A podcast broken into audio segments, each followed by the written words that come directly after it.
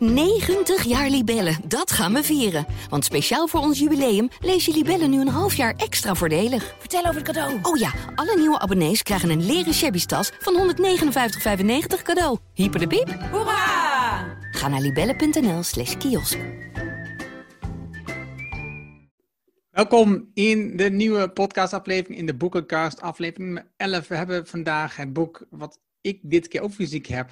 Een van de weinige boeken die ik dan weer fysiek heb. Uh, Corporate Rebels van Joost Minna en Pim de Moré. Jij kent ze goed, ik ken ze verder persoonlijk niet. Maar het boek, wat in het al even het voorwoordje heel snel zei, is het leest als een jongensboek. Dat je uh, besluit om ontslag te nemen en dan uh, een wereldreis maakt om alle bedrijven langs te gaan waarvan je denkt dat die het beter doen. Jij kent ze al langer, de twee mannen. Ja.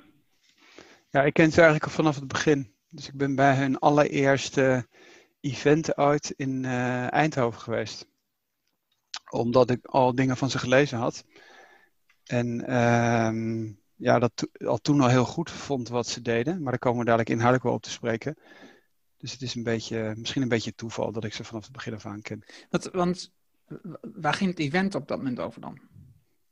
Nou, eigenlijk wilden ze gewoon even testen in hoeverre bijvoorbeeld het publiekelijk spreken over dat wat uiteindelijk een boek is geworden, uh, ja, of dat zou aanslaan bij de mensen. Of dat zou leven.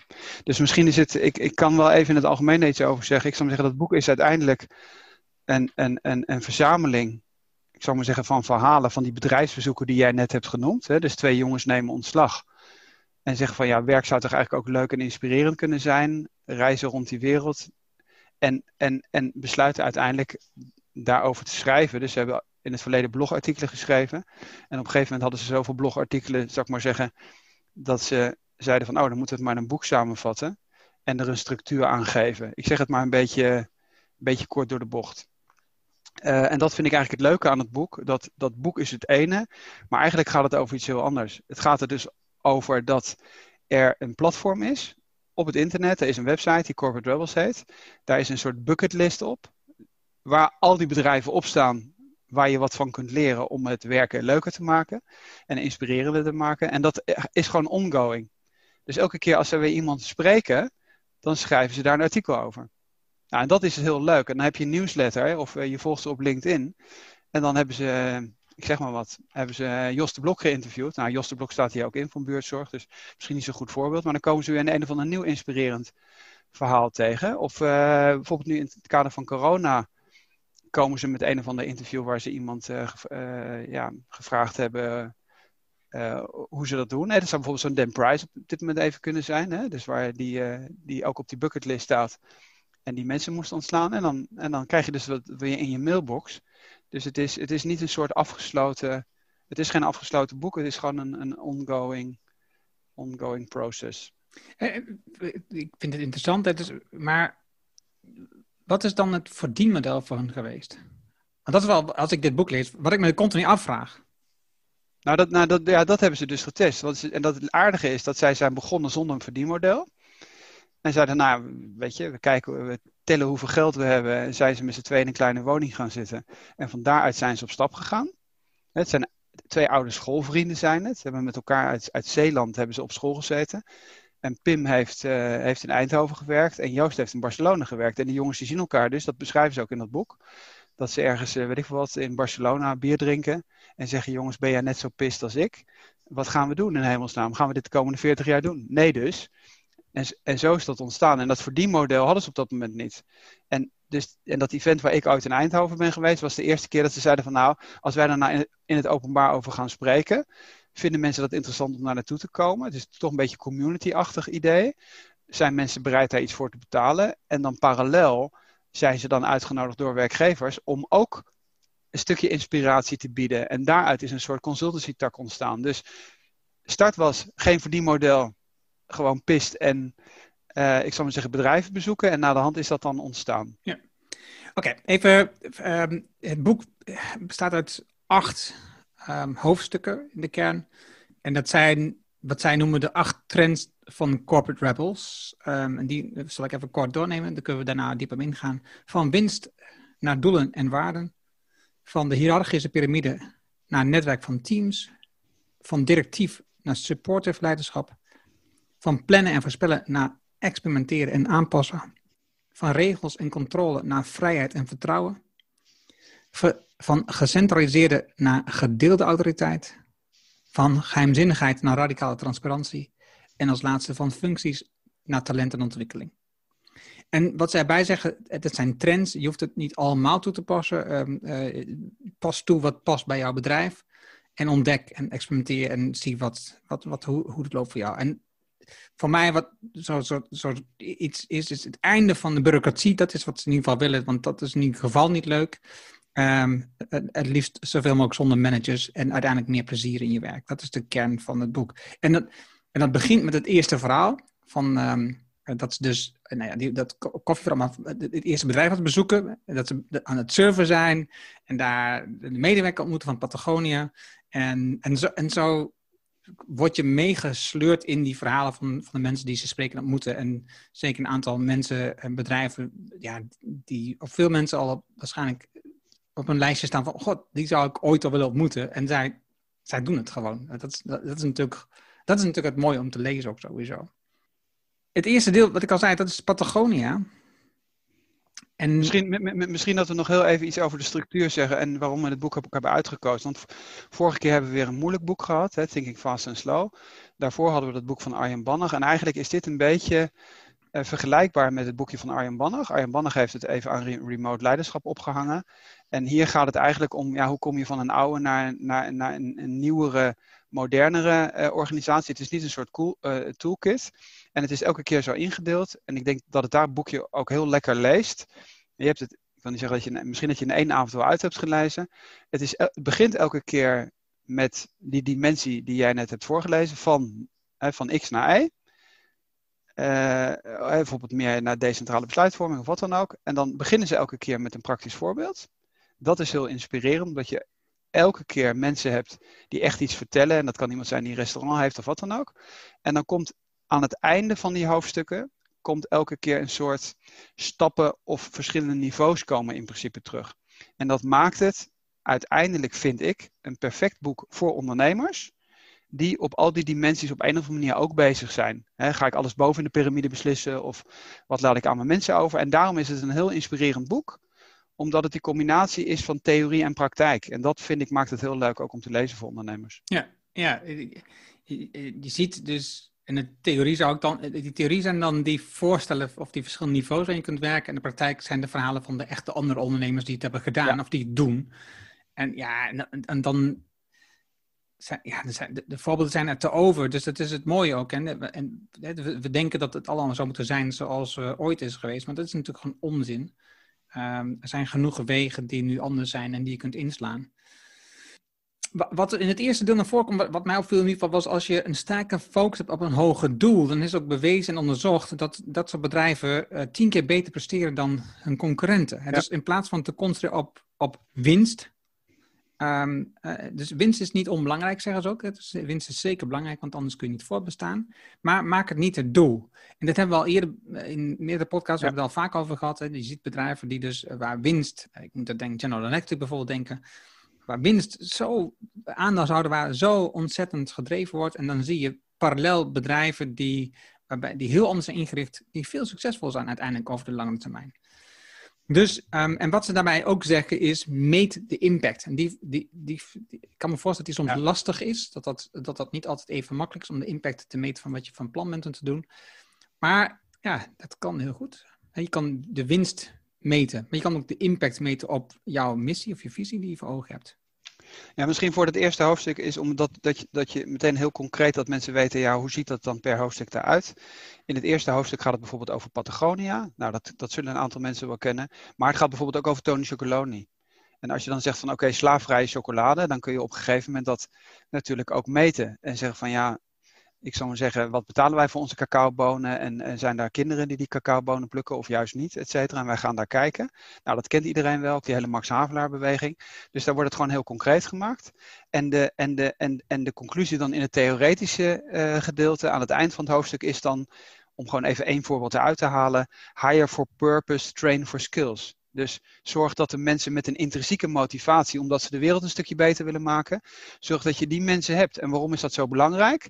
Omdat bedrijven allemaal door hele moeilijke periodes heen gaan. En als je dan nog steeds weet waarom je het doet en je doet het niet voor het geld, dan ben je ook in staat de energie op te brengen om door die moeilijke fases door te komen. Dus dat is even, even in het kader van purpose. Heb je even heel snel Tony Chocoloni, kent iedereen in Nederland wel. Uh, en dat kun je ook heel goed meten. En, en, en de claim is in principe ook slaafvrije chocolade. Dus dat is. Ja, en dan, en dan komen er nog zeven andere hoofdstukken. Ja, en, en het is nu je dit vertelt, moet ik er ook aan denken. En dat hebben we ook al een paar keer over gehad, over mormonen bijvoorbeeld. Dus waarbij, wat je zegt, dat is een hoger doel, dat geeft richting. En dat zorgt ervoor ook op momenten dat het moeilijk gaat, dat je vast kunt houden aan dat ene ding waar je altijd voor blijft gaan. En dat zie je dus eh, bijvoorbeeld bij bedrijven waar, waarbij bij de leider het geloof een belangrijke rol speelt, dat dat hetzelfde is. Weet je, dat ondanks alle moeilijkheden van, van iedere dag, nou, corona nu, maar ook eh, presidentsverkiezingen die niet uitpassen zoals ze wil, boycott, handelsoorlogen, uh, noem maar op waar je de diepe van kunt zijn. Als je, als, als je een sterk geloof hebt, zoals Mormonen, dan, dan, ja, dan hou je daar aan vast. Dan blijft dat, dan blijft dat altijd je richting. Nou ja, en, en een ander geloof kan dus zijn bijvoorbeeld dat je gaat voor een slaafvrije, of een, uh, chocola, of dat je gaat voor een, een betere natuur en dat je producten maakt van zeker weet dat ze geen impact hebben, Patagonië, op hun omgeving, op het milieu. En, en uiteindelijk zelfs gebieden bos koopt om het te beschermen tegen um, organisaties en bosbouw, wat dan ook. En uiteindelijk dat een soort um, reservaat om, om, omzet en dat dan weer teruggeeft aan, aan de mensen. En ja, het zijn toch wel, het zijn toch hele bijzondere verhalen waarvan je denkt, oké, als, als dat je missie is, dan wordt de rest van je besluitvorming zoveel eenvoudiger. Ja. Dat je je afvraagt, waarom doet niet iedereen dit? Ja, we zijn, uh, het grappige is wat me te binnen schiet nu, is dat mijn collega heeft, uh, Mark Peter Pijper, die heeft al vaker interviews gedaan ook over, over dat thema. En ik, las er net weer een en daarom schiet het me ook te binnen. Purpose is the boss. En dat vind ik op zich ook wel weer heel interessant. Hè?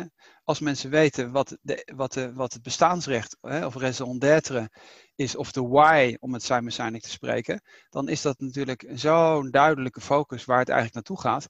En dan zijn al die rimpelingen of die stenen tussendoor die op die weg leggen, liggen, zijn helemaal niet zo relevant. Dan zeg je van ja, nee, we hebben een lange termijnvisie. Ik weet niet of, of ik het in dit leven bereik, of dat de volgende generatie het moet doen, maar het doel is of het nou slaafvrije chocolade is of wat dan ook. En wat dat betreft is Patagonia ook een goed voorbeeld, omdat zij helemaal nog niet. Het is helemaal niet zo dat zij volledig uh, circulair of zo zijn, maar ze proberen elk jaar, en dat documenteren ze ook, weer iets verder te komen, hoeveel van hun kleding die ze produceren wel al circulair is. En ik denk dat het daar heel erg om gaat. Hè? Dat, het, dat het een weg is waar je op zit. En dat, dat het uit vele kleine stappen bestaat. Uh, en als je dat doel dan voor ogen hebt, uh, dan is het makkelijk om, om ook die motivatie bij te behouden. Ja, het grappige en dat zie je dus ook bij Patagonie en bij Tony Cicloni. Het is, wat je al zegt, ze, ze, zijn niet zo ver waar ze wil zijn, maar ze zijn wel ook open daarover. Dus ze zijn ook ja. transparant over de dingen die nog niet voldoen en hoe ze daaraan werken. Maar even, even terug, dat ik ben gewoon ook wel benieuwd waarom, waarom dit niet voor iedereen normaal is. Dat dat de normaal is dat je werkt vanuit zo'n missiegedreven omgeving. Nou goed, dat is natuurlijk de hele discussie die we ook bij Matsukato gehad hebben. Uh, Marianne Matsukato, The Value of Everything. Uh, afhankelijk van hoe je natuurlijk in een wedstrijd zit en wat je voor stakeholders hebt, of aandeelhouders. Ja, het beroemde voorbeeld van Unilever, misschien dat het boek ook nog een keer moeten lezen. Jij kunt wel iets willen, alleen als jij in dienst bent bij aandeelhouders die op korte termijn alleen zo max maximaal of zoveel mogelijk winst willen maken, ja, dan houdt het natuurlijk heel snel op. Dus je kunt. Maar goed, dat, dat is natuurlijk een klein deel van de bedrijven, in, in ieder geval in Nederland, met, met aandeelhouders te maken hebt. Het grootste deel van de bedrijven zijn gewoon ondernemers met medewerkers. En, en, en ook daar nog eh, ontbreekt bij veel bedrijven eh, een duidelijke missie. Buiten dan um, overleven. Weet je, we, ja. willen, we willen dat het bedrijf overleeft, dat we een plek hebben voor medewerkers. Dat is wel vaker dat dat een van de leidende rollen is. Maar een, een overkoepelende rol zie ik dan toch vaak ontbreken. Maar daarom denk ik juist ook voor ondernemers. Hè, want het is een ondernemerspodcast of een boekenpodcast voor ondernemers. Of misschien mensen die eerder in kleinere bedrijven werken. Uh, laat ik het zo formuleren. Uiteindelijk kun je het ook als een strategisch concurrentievoordeel zien. Dus ik denk dat het startpunt eigenlijk altijd is dat je intrinsiek van iets overtuigd bent, want anders je dat ook helemaal niet vol. Uh, alleen het is natuurlijk, als jij als MKB-bedrijf veel meer lange termijn gericht bent, of als ondernemer, en, en heel duidelijk van tevoren vastlegt wat eigenlijk je bestaansrecht is, uh, ja, dan is het natuurlijk wat dat betreft het leven makkelijker dan Unilever, waar je elk kwartaal weer je nieuwe winstcijfers of je verwachtingen moet, uh, moet waarmaken. En, en als dat dan niet volgens de aandeelhouders loopt, dat je dan in principe je baan kwijt bent. Dus ik denk juist dat purpose wat dat betreft een strategische kans is, juist voor de kleinere bedrijven. Ja, ja en, en ik, ik zit ook te denken aan bijvoorbeeld het boek Build to Sell. Dat is een boek wat ik ook ooit heb gelezen van Barry Marino. Waarbij het gaat over dat je een bedrijf bouwt om het uiteindelijk te verkopen. Als je niet als je niet van plan bent je bedrijf te verkopen, is het, eh, werk aan een hobby. Dat, zo, zo benadert hij dat. En toen ik dat boek las, dacht ik, ja, daar zit, eh, daar zit wat in. Maar nu ik erover nadenk, denk je, het is helemaal geen duurzaam bedrijf. Het is gewoon, het enige wat je wil is uiteindelijk gewoon geld voor, jezelf. Om, hè, dus je bouwt een bedrijf om zelf uiteindelijk geld over te houden. En, dus, en dat is geen echt hoge missiewerk of iets dergelijks. Nou, ik denk dat het, ik bedoel, ik ken het boek niet, maar dat is wat dat betreft natuurlijk ook wel de climax van het, van het, van het Amerikaanse denken. Dus je, je, doet, je, doet niet, je doet niet iets uit intrinsieke motivatie. Maar je zegt, maakt me eigenlijk niet uit als ik maar zo snel mogelijk... ik richt het bedrijf op omdat ik eigenlijk het al zo snel mogelijk wil verkopen. Ja. Ja, goed. Nou, laat, ik denk, laat dat maar even, even parkeren. Maar dat ik zou zeggen, dat was in ieder geval het eerste hoofdstuk. En dan moet jij maar naar... Uh... het tweede hoofdstuk is het netwerk van teams. Maar ik denk dat jij daar nog beter iets over kunt zeggen dan ik. Omdat jullie in, met, met, met cirkels uh, en rollen werken. Uh, ja, ik doe het gewoon even heel kort. Net, Network of Teams, de, de, de grote voorbeelden overigens, die uh, voor mij persoonlijk ook, of voor ons ook heel erg inspirerend zijn, dat is natuurlijk buurtzorg, uh, maar bijvoorbeeld ook Haier, H-A-I-E-R, de grote Chinese conglomeraat, die maken uh, koelkasten, et cetera, wit, white goods. en, die, en, en dat zijn hele extreme voorbeelden, waar hele grote organisaties eigenlijk uh, kleiner gemaakt worden. Wat dat betreft ook weer small is beautiful. Uh, wat dat betreft passen die dingen natuurlijk allemaal als puzzelstukken in elkaar. Uh, en Haier, dat Chinese bedrijf, heeft, en, ik weet niet, 70.000 mensen of zo opgesplitst in 4000 micro-ondernemingen. dus als mensen dat bijvoorbeeld interessant vinden, juist ook, ik zal maar zeggen, om heel groot te denken. En niet van ja, nee, maar zelforganisatie en kleine teams, dat functioneert alleen maar in hele kleine bedrijven. Nee, dat is dus niet zo. Wij kennen buurtzorg, dan hoor je heel vaak ja, maar dat is non-profit. Haar is wat dat betreft heel erg interessant. En daar gaat het daar gaat het eigenlijk om ook van ja, hoe schaal je dat uiteindelijk op? En uh, nou goed, als deze podcast uitgezonden wordt, dan is dat al weer uh, voorbij. Maar uh, heeft bijvoorbeeld een, een grote conferentie uh, waar heel erg vanuit die corporate denken, denkwereld, Gary Hamel, het vermijden van bureaucratie, et cetera. Dan is de vraag van ja, hoe doe je dat eigenlijk in hele grote organisaties? Maar Nederland, Eckhart Winsen met BSO in het verleden, is natuurlijk ook een voorbeeld. Handelsbanken, de Scandinavische bank die het beste door de crisis heen is gekomen. Dus er zijn heel veel voorbeelden dus dat hoofdstuk is bijvoorbeeld ook weer heel erg interessant voor mensen die in corporate zitten. Ja, en het grappige aan Haier, wat ik daar ook in vond, uh, ze, hij heeft meerdere voorbeelden, ze hebben meerdere voorbeelden genoemd over bedrijven die dat hebben opgezet in kleine teams. En dat zie je ook in de andere hoofdstukken telkens weer terugkomen. Maar het grappige bij Haier ook bijvoorbeeld dat je dus, um, zelfs de afdeling HR is een bedrijf. En als jij een ander bedrijf bent en je bent er niet van overtuigd dat de HR van Haier zelf voldoende is, dat het je goed helpt, kun je gewoon extern inhuren. En ze hebben ook ze werken dus ook aan een, of dat is ondertussen natuurlijk al, een online platform waar je dus die dienst al hebt staan. Dus, dus voor, voor Hai, de opricht van Hai is het ook dus zo dat het online platform is cruciaal in, het, in dit spel. Dat je weet wat is in de markt, in de interne markt beschikbaar. En als dat niet voldoet, dan kan ik ook extern. En een mooi voorbeeld vond ik ook van die, zo'n, zo'n werknemer die dan ziet dat er kansen liggen in de gamingwereld. En een game, gamers laptop maakt. Wat dan in nooit time heel succesvol is. Ja, ja, dat zijn natuurlijk verhalen waar in ieder geval mijn hart dan sneller van gaat kloppen. ja, nee, dat klopt. Eh, en, en oh ja, wat ik ook al zo opgeschreven in een stukje was, wat je ook terug ziet komen in meerdere hoofdstukken, is dat coaches heel vaak worden ingezet. Ze hebben in verschillende um, niveaus en, en, verschillende bedrijven die terugkomen, dat er coaches worden ingezet om de mensen intern te begeleiden, in die kleine onderneming te begeleiden. En dat, ja, dat, dat spreekt ja uiteraard ook gaan. Oké, de tweede hoofdstuk is, uh, of het derde hoofdstuk is sportief leiderschap. Ik heb dat snel vertaald als zijnde, in plaats van dat je als leider keuzes maakt voor de rest van het bedrijf en dat iedereen zich daar moet conformeren en daar moet, naar moet werken, laat je eigenlijk eh, de mensen de keuzes maken en kijk je hoe je dat als leider, als manager of als ondernemer, dat kunt faciliteren, hoe je dat kunt organiseren voor die mensen. En dus um, het is veel meer dat je niet antwoord geeft op de vragen van de mensen, maar dat je vragen stelt, zodat zij zelf besluiten kunnen nemen. Dat is, zo heb ik het verstaan. En het, en het het grappige is ook dat een van de foto's genoemd werd, is dat, dat ehm, leiderschap wordt gekozen zelfs. Dat was voor mij een Zwitsers bedrijf, als ik het goed onthouden. Ja, hou voor Umantis. Precies. Waarbij, waarbij elk jaar of elk twee jaar opnieuw de, de CEO wordt gekozen. Ja, um, ja dat, dat zijn toch wel. Dat is dan, van wie is het bedrijf dan nog, had ik opgeschreven voor mezelf. Wie is dan nog eigenaar van het bedrijf op dat moment? Nou ja, dat, dat is interessante gedachtenspellen. Volgende hoofdstuk voor jou. Ze noemen dat, of ik, heb het, ik heb de Engelse versie gelezen, Plan and Predict naar, van plan en predict naar experiment en adapt. Omdat we ook nog wat andere hoofdstukken hebben. Ik denk dat dat, dat ja, misschien niet helemaal correct, maar het gaat dus eigenlijk een beetje richting uh, agiliteit.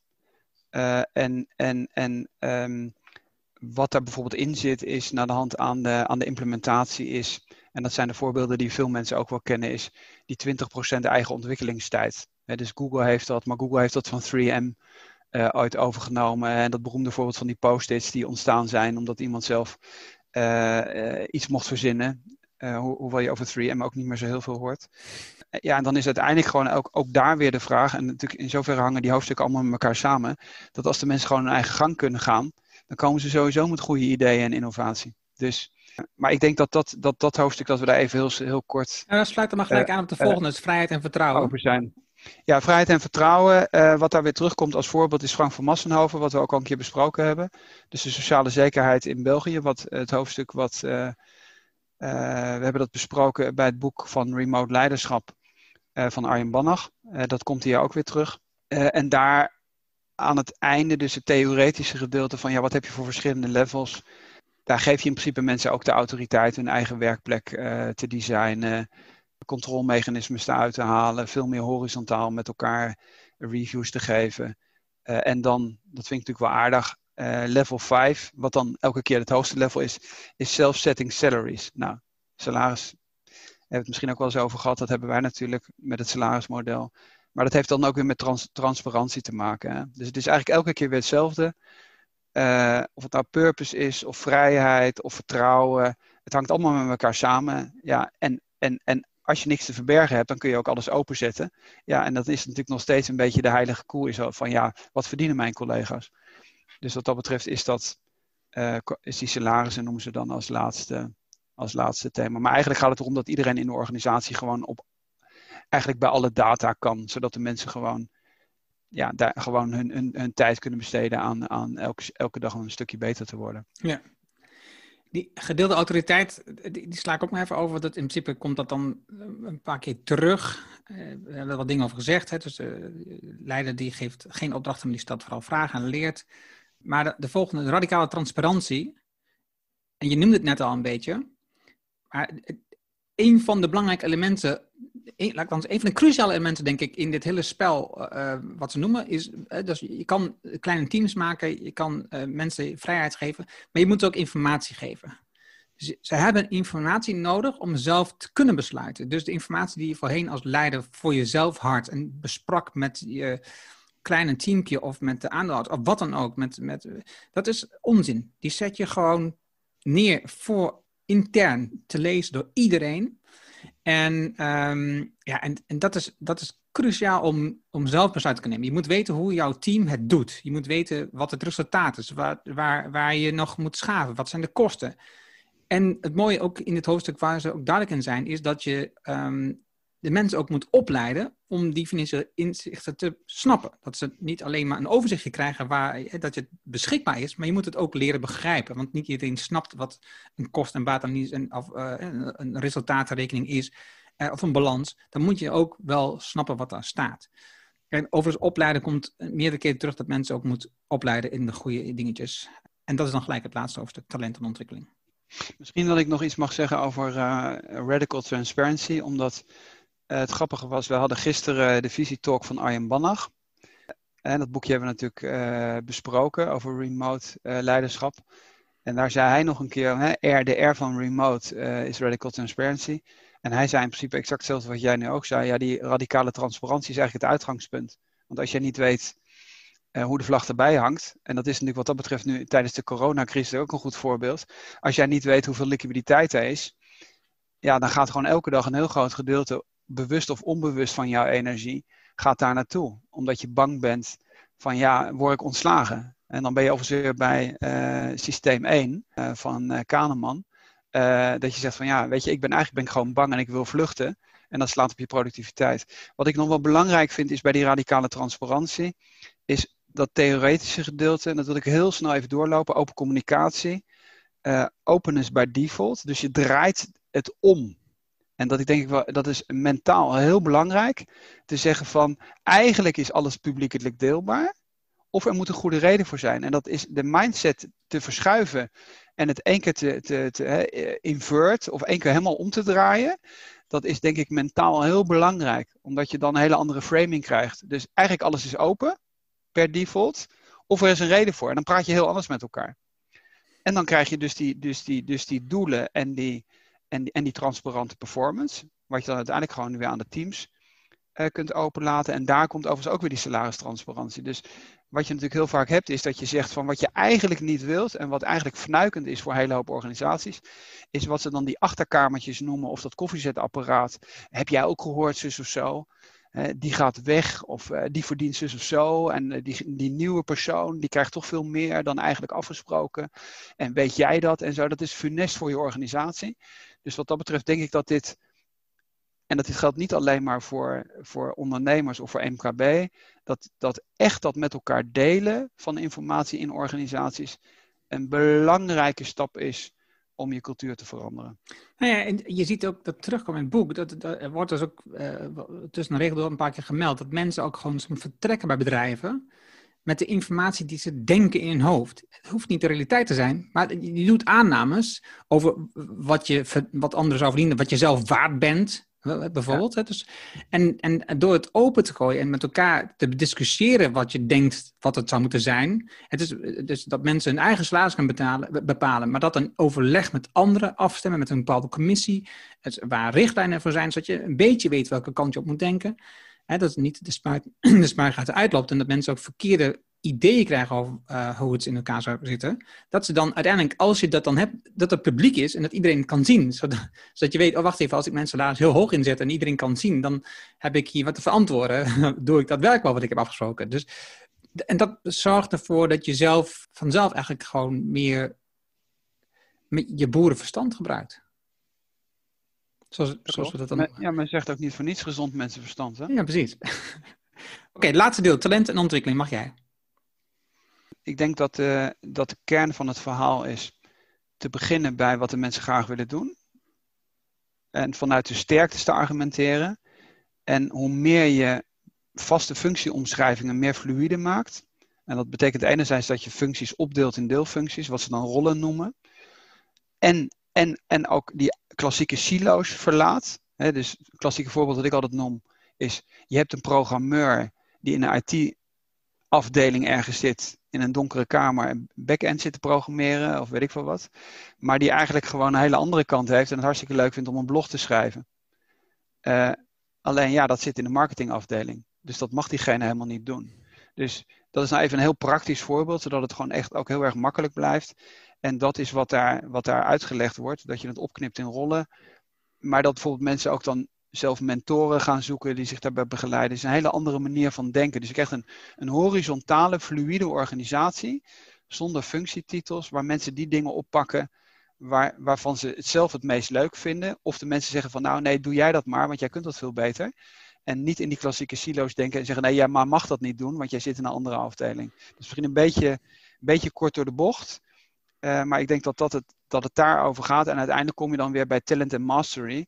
Wat we natuurlijk ook van Daniel Pink kennen. Dus misschien moeten we ook een keer Drive uh, als, als, als boekbespreking doen. Omdat het ook allemaal wel weer dingen zijn die, die veel terugkomen. Ja, en dit wordt ook, werd ook hier genoemd.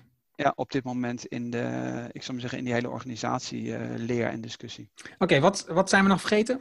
Ik denk, ik denk uh, om, om, om weer de cirkel rond te maken naar het begin. Wat, wat ik mensen zou aanbevelen is vooral te abonneren op de nieuwsletter van de Corporate Rebels. Omdat het een, een, permanente bron van inspiratie is. En op die bucketlist gewoon eens te kijken naar dingen die inspireren. Wat ik overigens vergeten ben te zeggen, full disclosure, radically transparent. Wij staan als bedrijf En ik als persoon ook op die bucketlist. Dus we worden heel kort ergens genoemd op het gebied van purpose. Maar wij staan er niet als case study in. Maar niet dat de mensen dan zeggen: hé, hey, maar er staan niet alleen maar boeken op die lijst uh, waar, waar visie ook in, in zit. We staan wel op die bucketlist, maar dat boek gaat helemaal niet over ons. Dus het is echt weer een uitnodiging om met de organisatie aan de slag te gaan. En hopelijk uh, uh, ja, purpose-driven te worden als organisatie.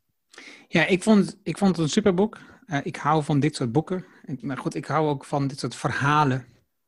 Waarbij je op zoek gaat naar succes, voorbeelden, bedrijven die het anders doen dan gebruikelijk is, ondernemers die het anders aanpakken dan gebruikelijk is. Ik hou daar enorm van. Dus dit was een boek voor mij op die, die echt bij me past. Ik, ik wist het niet, dus jij hebt het aangeraden.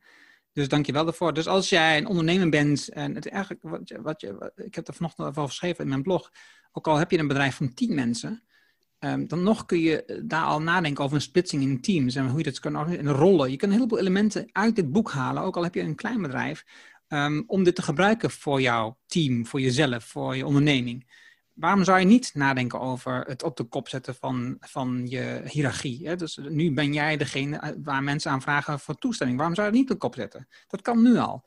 Begin, eh, kan, voor mij kun je er niet vroeg genoeg mee beginnen.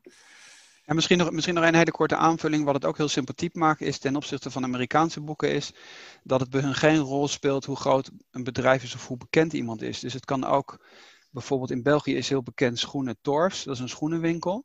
En die staat er ook in. Hè? Dus, en dat maakt het eigenlijk ook veel menselijker. Het mhm. is niet alleen maar Patagonia, want we hebben natuurlijk wel dat soort bedrijven elke keer genoemd, omdat iedereen die kent, maar de koekjesbakkerij staat er ook in. Ja. Dus het is, uh, en dat maakt het zo sympathiek. Ze laten zich door iedereen inspireren, groot en klein.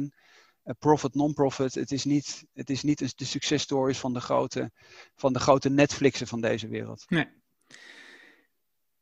Super, dankjewel voor het luisteren. Dankjewel Tom van der Lubbe van Visie. Mijn naam is Erno, Erno Hanning. Heb je opmerkingen, suggesties over dit boek? Heb je vragen? Heb je ideeën over een ander boek wat we zouden moeten lezen waar je graag wil dat wij dat in, dit, in deze podcast behandelen? Stuur dat ons door, stuur een e-mailtje. Um, LinkedIn kun je ons bereiken. laat het als reactie achter onder de video of onder de podcast. Wij horen heel graag van jou. Dankjewel voor het luisteren en graag tot de volgende keer. Dankjewel. 90 jaar Libellen, dat gaan we vieren. Want speciaal voor ons jubileum lees je Libellen nu een half jaar extra voordelig. Vertel over het cadeau. Oh ja, alle nieuwe abonnees krijgen een leren shabby tas van 159,95 cadeau. Hyper de piep. Hoera! Ga naar libellen.nl slash kiosk.